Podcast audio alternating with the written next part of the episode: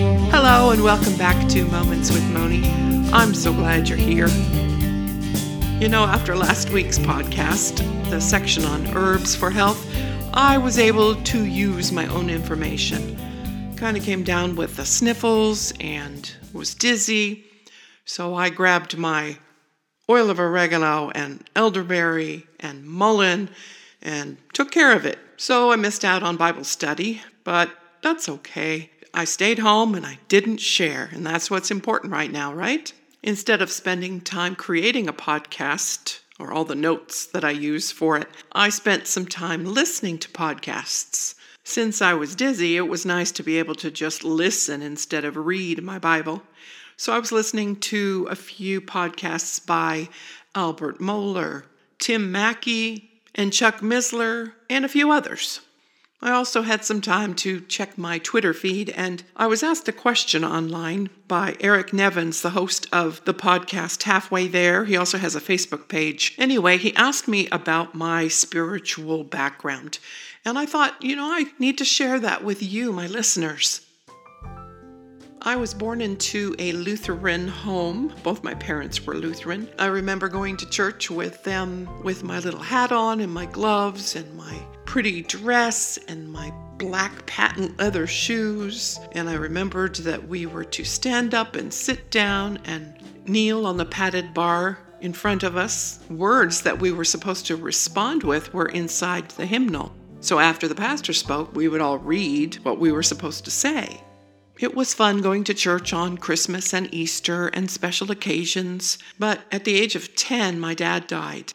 He had been sick for a while, and mom had four of us children at home, so it was difficult for her to get us all to church. Thankfully, a school friend of mine had a dad who was the bus driver for a church in the area.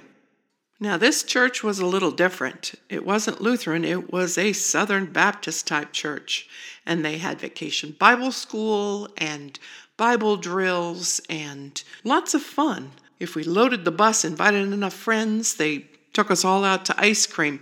It was completely different than the one I was just a part of. So on Sunday, mom would put all four of us on the bus and then she would go get our dad from the nursing home and bring him home. And by the time we got back, we got to spend the afternoon with him.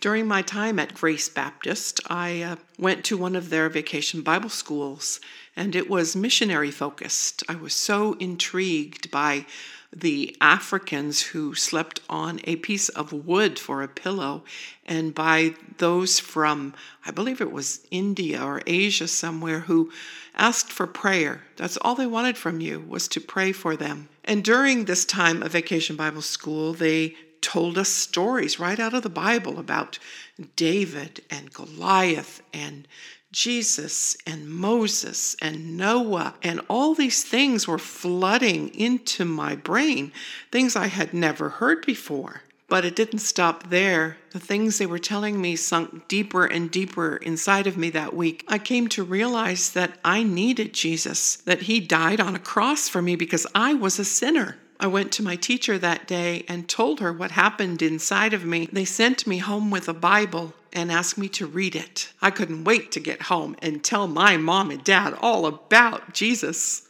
I remember taking the Bible under the sheets at night with a flashlight to read it. And I don't know why, but the very first book that I read was the one at the end. It was called Revelation. It was filled with exciting and scary things. Shortly after that, my dad died. At this time in my life as a child, I felt all alone. My mom was there, and she had to raise four kids on her own. I was the oldest of four. I was only 10 years old, and the youngest was an infant. As the oldest, I was expected to help. We were so busy trying to take care of everything that I felt alone. So the reading time under the sheets with a flashlight changed to crying time.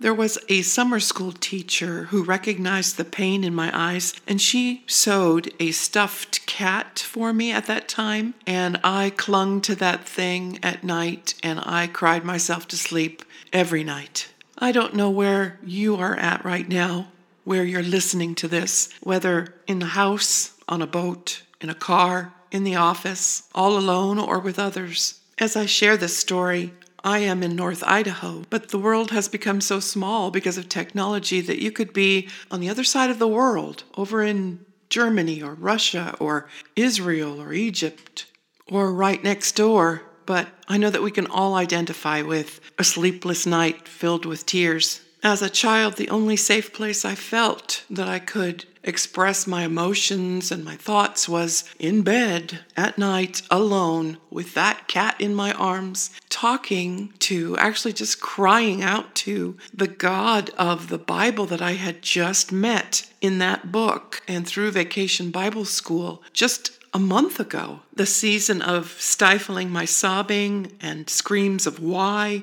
into my pillow seemed to go on forever. Why, God? Why would you allow this? Why? Why did this have to happen? Why? I don't remember ever getting an answer to why this happened. But after a long season of crying out why, all of a sudden one night my heart changed and the why switched to, okay, what now? Along with that came the realization of the safe place of my life changing from my pillow to a conversation and relationship with God. Mom wasn't sending us to church anymore, but now I felt like I wasn't alone anymore. That was way too many years ago to even think about how long ago that was. But if you find yourself in a similar situation, in lots of pain and sorrow and heartache, just know there is someone that will talk with you and listen to you, and he's available anytime. Open up your Bible, and the words on those pages